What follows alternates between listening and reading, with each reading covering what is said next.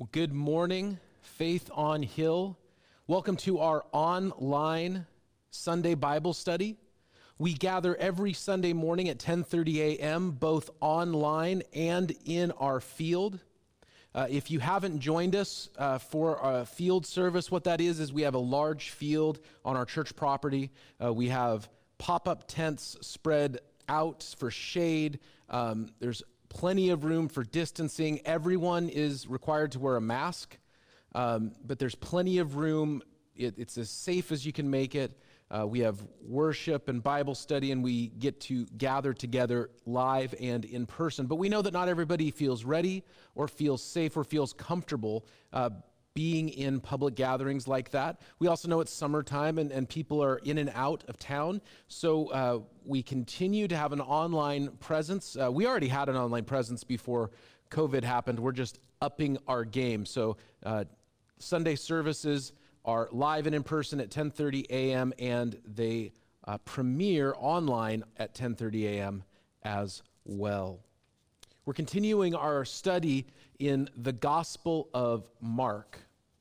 Mark was not the witness to most of these events. Most, in fact, almost all scholars understand, and church history informs us, that Mark wrote down the account of Peter, the apostle, and that Mark was serving Jesus alongside Peter in the city of Rome, and it was there that he wrote down all of the things that Peter was teaching and, and telling people about the life of Jesus. This morning, the thing that Mark is trying to get across, I believe, is true greatness, the Christian definition of greatness. And that is this gain everything by giving it all away. Gain everything by giving it all away. I'm a sports fan. I think that's understood. Who's the greatest of all time? The GOAT. Well, in football, it's Tom Brady. In basketball, it's Michael Jordan. In baseball, it's Ken Griffey Jr. And if you don't think it's Ken Griffey Jr., we can fight about that, but it, it is. Who's the greatest of all time? In each of those sports, you can make an argument. You can say, this is why this person is the greatest. They have the most achievements, the most championships, uh, the statistical uh, data is all there to back up their greatness. You could see it on the field. They were great year in and year out. They are the greatest of all time. But when you talk about people, who's the greatest person that's ever lived? Who has done the most? Who is the most important? I have no doubt that I can get a group of Christians to agree that Jesus Christ is the greatest person of all time. I don't think I would have a hard time convincing a group of non Christians that Jesus Christ would be at least among the greatest of all time and possibly the most influential person in human history. But why is he the greatest? What makes Jesus so great? He told people to love people. A lot of people do that. He, he did charitable works, acts of kindness. I could go and find 20, 30, 50 people with no, no problem, without breaking a sweat who do charitable and, and kind acts, selfless deeds? What is it that makes Jesus Christ the greatest person to have ever walked the earth? We're starting here. Mark chapter 10 in verse 32 where it says they went they were on their way to Jerusalem with Jesus leading the way. And the disciples were astonished, while those who followed were afraid. Again, he took the twelve aside and told them what was going to happen. We are going up to Jerusalem, he said, and the Son of Man will be delivered over to the chief priests, the teachers of the law. They will condemn him to death. They will hand him over to the Gentiles, who will mock him and spit on him, flog him and kill him. Three days later, he will rise. This is God's word. And this was God's word to them. Guys, we're on our way to Jerusalem, and this is what's going to happen. It says that Jesus was leading the way and that some were astonished and others were afraid. But all of them are lagging behind.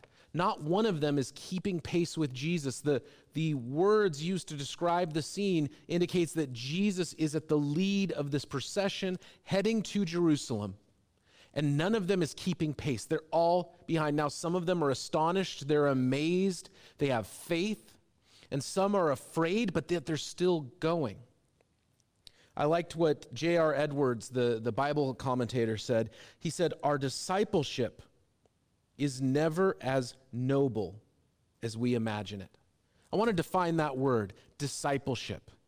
If you are a disciple of someone, you are seeking to have that person actively replicated in your life. I mean, you can be influenced by somebody, you can be a fan of somebody, but have you ever seen somebody who dresses just like someone else does. They're trying to copy their style of dress, the way that they talk, the method that they live their life. There are people who are disciples of fitness experts, people who are disciples of, of certain cooks. If, if Julia Child did it, then I'm going to do it too. There are people who, uh, in their attempt at athletics, are disciples of certain athletes. This is the way that this person prepares for a game. This is the way that they train their body. So I am going to replicate that in my own life. That's discipleship.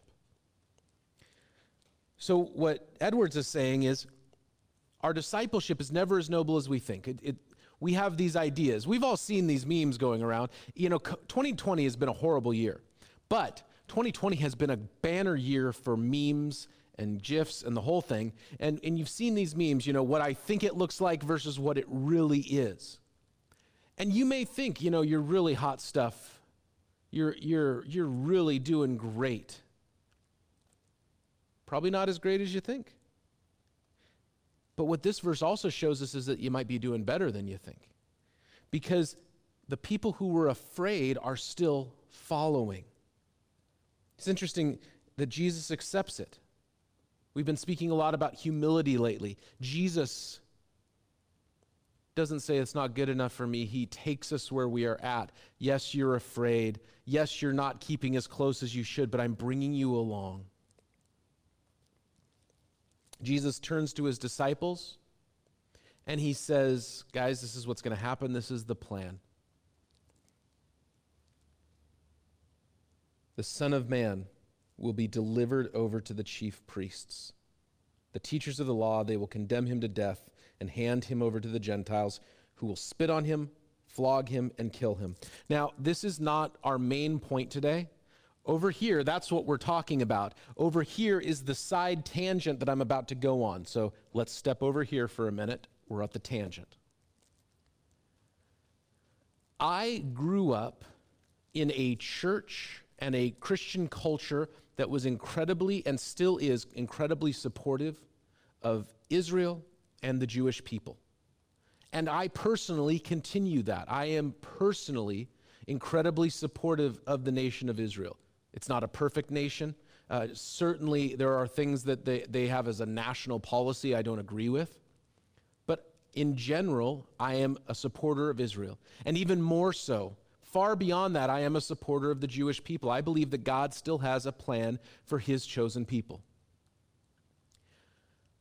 In high school, I was shocked to discover anti Semitism in the church.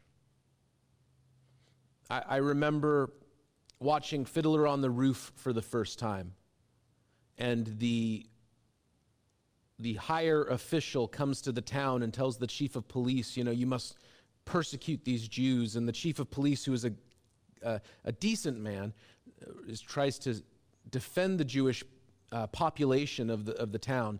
And the, the official says to him, You want to help these people, these Christ killers? And as I have expanded my knowledge and my studies, I have come to understand how widespread anti Semitism is in our world, and sadly, how widespread anti Semitism is in the church. And one of the reasons for this anti Jewish prejudice is from this idea that they killed Jesus, therefore, whatever they have coming is just deserved. But what does Jesus say about it? Jesus names the people who murdered him. And yes, the Jewish leaders were part of it, but remember, who was Jesus speaking to? Jewish fishermen, Jewish tax collectors, Jesus, uh, Jewish political activists, Jewish skeptics, you know, doubting Thomas and Simon the Zealot. Jesus said, Yeah, the, the chief priests are going to put me to death, but you know who else are? The Gentiles, the Romans. It was the Romans who scourged Jesus it was the Romans who beat him, it was the Romans who crucified him. And yet, I've never heard anyone say we should persecute Italians for their hand in Jesus' crucifixion. There is no biblical basis for anti Semitism. There is no biblical basis for any sort of bigotry. There's no place for it. I'm going to get off my tangent now, and I'm going to walk over here back to the main point, all right? Why is Jesus the greatest? Because he went to Jerusalem. He went to Jerusalem to die. He went to Jerusalem to give himself as a sacrifice for the whole world. Jesus himself said that there are plenty of people who will die for their friends. What is it? How great is the love to die for one's enemies? The Apostle Paul wrote and said, This is the, the truth that Christ died to save sinners, of whom I was the chief. And while we were still his enemies, Christ died to save sinners. Jesus is on his way to Jerusalem to save the world. There are important figures in world history. I love history. I, I read history on my own for personal enjoyment. I am currently reading a book of history. The next book I read very likely will be a book of history. Um, I took a book of history on vacation with me uh, when we went camping.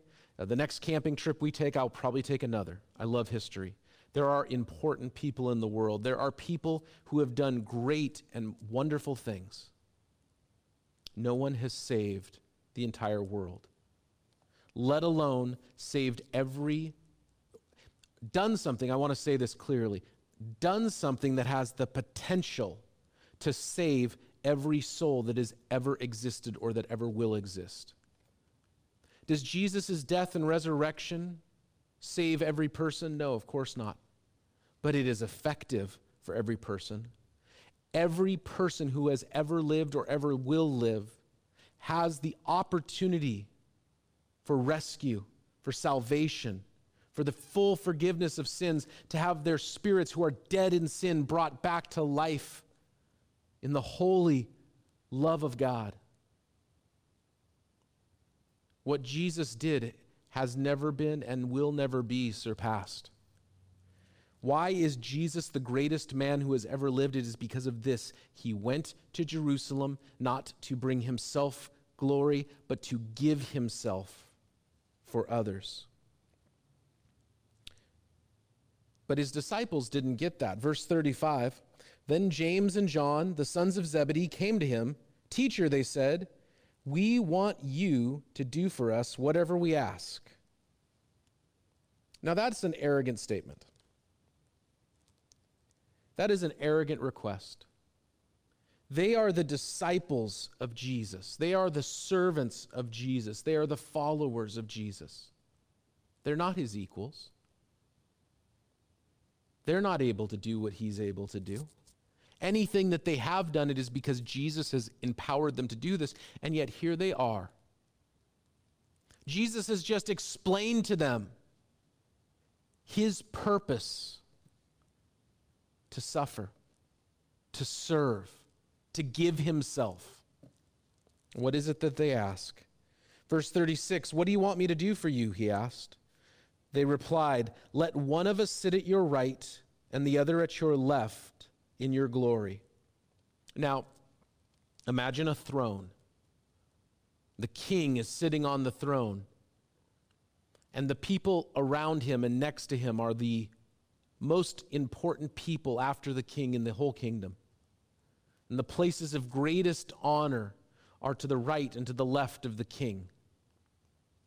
There's a false, false humility in their request because the place of most honor would be at the king's right hand, and the second most place of honor would be at the king's left hand. And you could see them, we don't care which. Just to be close to you would be enough. Oh. Have you ever met people that talk a little bit differently when they're pretending to be super hungry? Uh, uh S- super humble? People that talk a little differently. I, I never understood. I remember my great grandfather. My great grandfather uh, would pray almost in a different language. He spoke English. He had learned German as a child. He had been born in Vienna Austria, and then when he was just a little baby, he was brought to America with the rest of the Dalhanics. But he would speak an old Shakespearean type English, King James English, when he prayed. It wasn't the same. Now, I don't mean to say anything bad about my grandpa. I just think that's how he was taught. That you, oh, somehow speak differently when you're going to pretend to be holy or something. Oh, we don't care which it is, the right or your left. We, we just want to be near you. This is an arrogant request masked in false humility. I actually think it's helpful to examine our prayer lives. When we pray, do we pray like this? I, I think that's a worthwhile thing to examine your prayer life. To look and say, God, have my prayers been like this? Jesus is talking about giving himself for others. And these two disciples are seeking glory and personal uh, advancement and their own personal elevation. I think it's okay to examine and, and, and check. I believe that Christians should pray from their hearts. I, I really believe that. And there have been times in the history of the church where Christians were not allowed to pray publicly from their hearts. The only prayers they were allowed to pray were pre written, approved ones. I do not believe that is right, that is good, or that is biblical. At the same time, we've swung the other way on the pendulum, and Protestant evangelical Christians have a tendency to disavow or mistrust or eschew any sort of pre written prayer. There are times when I pre write a prayer for a specific purpose. I, I, I, want to say something and I need it to be clear and specific. I think that's okay. There are times when I have read something and I have just said, Lord, this is my prayer, and I have prayed it as my own because they, the, the person who had written it conveyed in words what my, my soul and my spirit were feeling and wanting to express. It's possible that we're so used to praying selfishly we don't know anything else. And so you need to find the written prayers of somebody else to say, yeah, that's what I'm trying to express. And until I have it in me to express that myself, this is going to have to do. Something to consider. Now, Matthew chapter 20, verses 20 through 28, gives us a little more insight. Matthew wrote his gospel a little, t- little time after Mark. They do not contradict each other, but, but I think what happened, near as I can tell, there's scholarly debate about these things, but near as I can tell, Matthew saw Mark's gospel and said, Yep, that's right. But I was there. I have a few more details to add. And so he added context. And what he tells us is that yes, James and John did come before Jesus and they did make this request, but they weren't alone. That their mother was there with them. That they had somebody else going to Jesus for them. How many people do that? When we're praying, when we're going to God, how many people do that? I mean, as a pastor, I've heard this before. Pastor, can you pray for me? I love praying with people, I love praying for people. This last week, I got a couple of texts. Hey, here's this situation. Can you pray with me on this? That, that we are not alone, that we can have people praying with us and praying for us. I love doing that. But I can't be your bridge to God. Your spouse can't have faith for you. Your parents or your children or your grandparents. Do you know how many people over the years I've said, Where are you with God? And they said, Oh, my, my grandma prays. Well, that's great that your grandma prays. Where are you with God? James and John had their mother go to Jesus for them. Jesus was right there, ready to hear from them. And what were they seeking? They were seeking greatness. Elevate us, put us up as high as you can get. I do not believe. I have, I have read the Gospel of Mark countless times. This is the second time I have taught it as a, a Bible study. The more I have studied it this time around, the more I have come to see that Mark is very intentional in the way that he orders the story in the way that he is presenting the, this account of the life of Jesus. What does Jesus say? Verse 38 You don't know what you're asking. Can you drink the cup that I drink or be baptized with the baptism I am baptized with? We can, they answered. Jesus said to them, You will drink the cup I drink and be baptized with the baptism I am baptized with. But to sit at my right or my left is not for me to grant. These places belong to those for whom they have been prepared.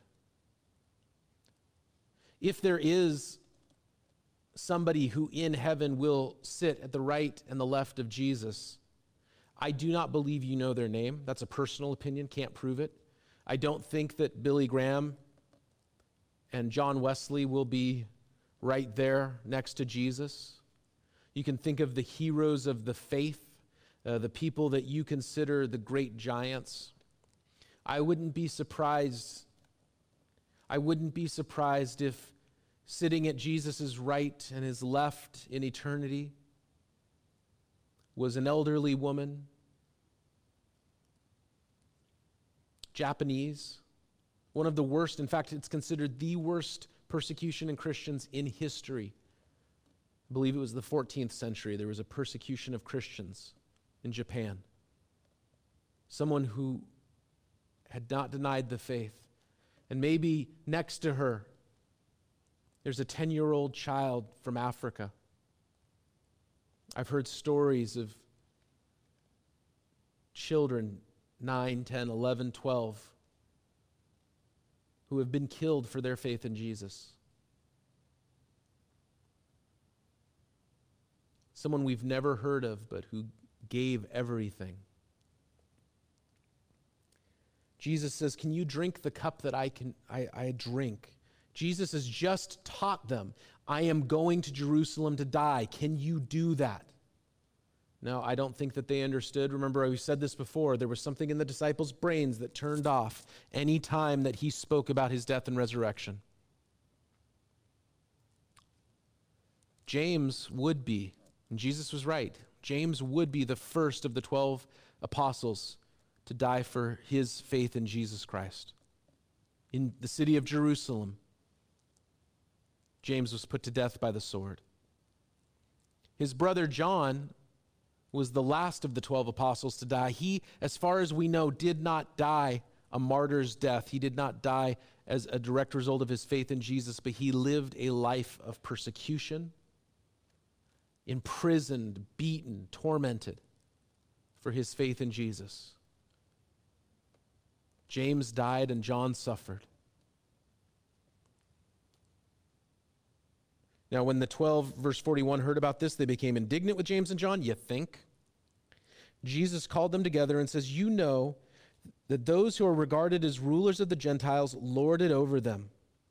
Their high officials exercise authority, but not so with you. Instead, whoever wants to become great among you must be your servant. Whoever wants to be first among you must be a slave of all. Even the Son of Man did not come to serve, or sorry, the Son of Man did not come to be served, but to serve and to give his life as a ransom for many. I'm thankful for the leaders that we have in our family of churches. I see servant leadership among our superintendent, Randy, our, our board of directors, Jeremiah, who pastors our sister church in Tualatin Valley, Ryan Thorson, who pastors our sister church in Corvallis, James Carmichael, who pastors our servant, uh, our sister church in Albany, one of our, one of our sister churches in Albany. Mitch Lee, who's a church planter in Eugene, and we support their church plant. We still do, even during this crisis. I'm thankful for servant leaders. I'm thankful for servant leaders in our church. This isn't the case for every church, but I don't believe that we have anyone in our leadership team who isn't a servant. I hope that I serve you well. This is a challenging verse for me. I love being the pastor here. I, I, I, love, I love being with you guys. I hope I serve you well. For the Son of Man did not come to be served, but to serve and to give his life as a ransom for many. Faith on Hill is not here to be served. Christians in America are not here to be served. We are to serve. I try to stay out of politics. It is so hard right now to stay out of politics. I see a lot of Christians on all sides seeking their rights, their preferences. We need to look to serve, to give up our rights. Jesus deserved nothing that he received. He was without sin. He never did anything wrong. He deserved nothing. He had only done good in this world. And they beat him and they flogged him and they spat upon him and they lied about him and then they crucified him. Who are we to demand any more? And just to prove the point, remember I said I believe that Mark connects these stories in a very purposeful way. It says, Then they came to Jerusalem, so they are still on their journey. They get to the city of, sorry, not Jerusalem, Jericho, which is on the way to Jerusalem. And Jesus and his disciples, together with a large crowd, were leaving the city. And on their way out, a blind man, Bartimaeus, which means son of Timaeus, was sitting by the roadside begging. When he heard that it was Jesus of Nazareth, he began to shout, Jesus, son of David, have mercy on me. So apparently, this blind beggar, Bartimaeus, has heard of Jesus. And the word is beginning to spread that Jesus is a descendant of King David. The Messiah had to be a descendant of King David, the true and the rightful king of the Jews. And this blind man acknowledges that Jesus, son of David, Jesus, the true Messiah, have mercy on me. Verse 48 says, Many rebuked him and told him to be quiet, but he shouted all the more, Son of David, have mercy on me. Son of David, have mercy on me. Son of David, have mercy on me. And Jesus stopped and he said, Call him. So they called to the blind man, Cheer up, on your feet. He's calling to you. Throwing his cloak aside, he jumped to his feet and he came to Jesus. What do you want me to do for you? Jesus asked him. The blind man said, Rabbi, I want to see. Go, Jesus said. Your faith has healed you. And immediately he received his sight and followed Jesus along the road. Makes me think what a joyous day it will be when Jesus returns, when he begins to make things right in this world, when the healing of broken things is made final. Can't wait for that. Here's Jesus' disciples, two of his closest disciples, James and John, who have asked for a position of power and authority and of honor and of prominence, and they've sought themselves and their own position after Jesus has said, Guys, my purpose is to come and to give up my position to save others. And then what does Jesus do? He gives time, he gives ear, he gives attention to one of the lowliest people in his society. People are rebuking this blind man. Just shut up. You're not as important. You don't deserve the attention of this great man. And Jesus says, Call him over here. The world we live in is spiritually blind. And if you want to be great in this world, it is not by seeking ourselves. It's not by seeking our own good. It's not by seeking our own place. It's outside of ourselves. It's others centered. The world is full of the spiritually blind and the eternally destitute. But there are people crying out, Have mercy. And what does Jesus say? I think this is incredibly key. He says to his disciples, Call him over. Christians, that's what we do. Jesus is the thing that attracts people. It's not my job to convince anyone. It was not the disciples' job to convince Bartimaeus. Bartimaeus believed. He was crying out, Have mercy. The disciples' job was to bring him over. There were many, though, who were rebuking him, who were telling him, Shut up, stay quiet, get away just as there are many who rebuke the desperately lost today. Keep them out of the church. Let them clean up and look right and act right, and then they can come in. And there are still many churches that act that way. I bet this man was dirty. I bet he smelled. He was probably undereducated at the very least. And yet Jesus said, Call him. Now, does that mean that Jesus isn't trying to call the rich man? No, we, we saw last week Jesus contending for the soul of the rich man. He, he loved the rich young ruler. The rich man, the poor man, the old man, the young man.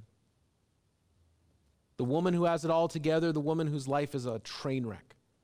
Jesus says, call them. Greatness for us, greatness for our church is not about our building, how big we are, how, how many social programs we do, although I believe in those things. I believe in doing as much as we can. Greatness is in others, serving others, giving ourselves like Jesus did, like Jesus did. Call them to me. Now, I will say this there are many churches who have great social programs. That's not what makes them great. I appreciate the social programs. I hope that we can increase that in our own church. Again, I'm going to remind you that we, as part of our social outreach, um, have supported the Backpack Buddies program. That will not be happening this year. We have to, as a church, ask God, what do you want us to do then? Because the thing we normally do is not available to us. What do we do now? Jesus said, I came to give myself as a ransom for many. Jesus isn't the greatest who ever lived just because of the kind and charitable things he did. And if that's all a church is, you know what? There are charities and nonprofits that do it better than us. Now, the church does do an incredible amount of work. I had to write a paper for school about church tax exemption. I know that's an exciting subject. But in the research, I'll tell you this 60% at least of every bed for a homeless person in America happens because of churches. And, and why I say at least is because it was a study from Baylor University. And one of the things that they cited was we actually can't tell you how much is done because a lot of what churches do is under the radar. We believe it's more. I appreciate the work churches are doing, and we should and we can, and God help us to do more. But there's a lot of people that do a lot of good social work. Jesus saves our souls. And I don't want to come to somebody who's starving or who's bleeding and say, you know, God bless you, be filled. Here's a tract. If somebody's starving, I want to give them a piece of food. If somebody's bleeding, I want to give them a bandage. But I don't want to just end there. Jesus came as the suffering servant. The disciples were seeking their own glory, but Jesus models what true greatness looks like. Do you want to be great? It's in others. If we just seek to serve ourselves, to have everything that makes us happy, we'll get what we get. But if we want to be truly great and experience the, the greatness that God has for his people, it's through serving others and giving up our own rights and being like our Lord Jesus. God, help us to be so.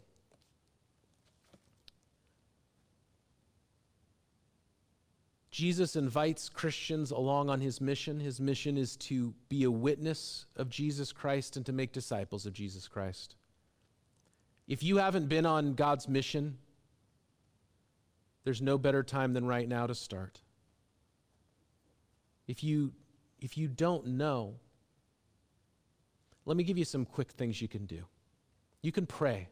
You can ask God to help you. List everything in which you think you could do better, and then say, God, help me to know ways that I can grow that I'm not even seeing. Get in the Bible, get in the Word of God, start reading. You know where we're going to be next week. Get, start reading the book of Mark. Just read the Gospel of Mark over and over. We have resources, not just Sunday mornings, we have our 20 minute Bible study podcast.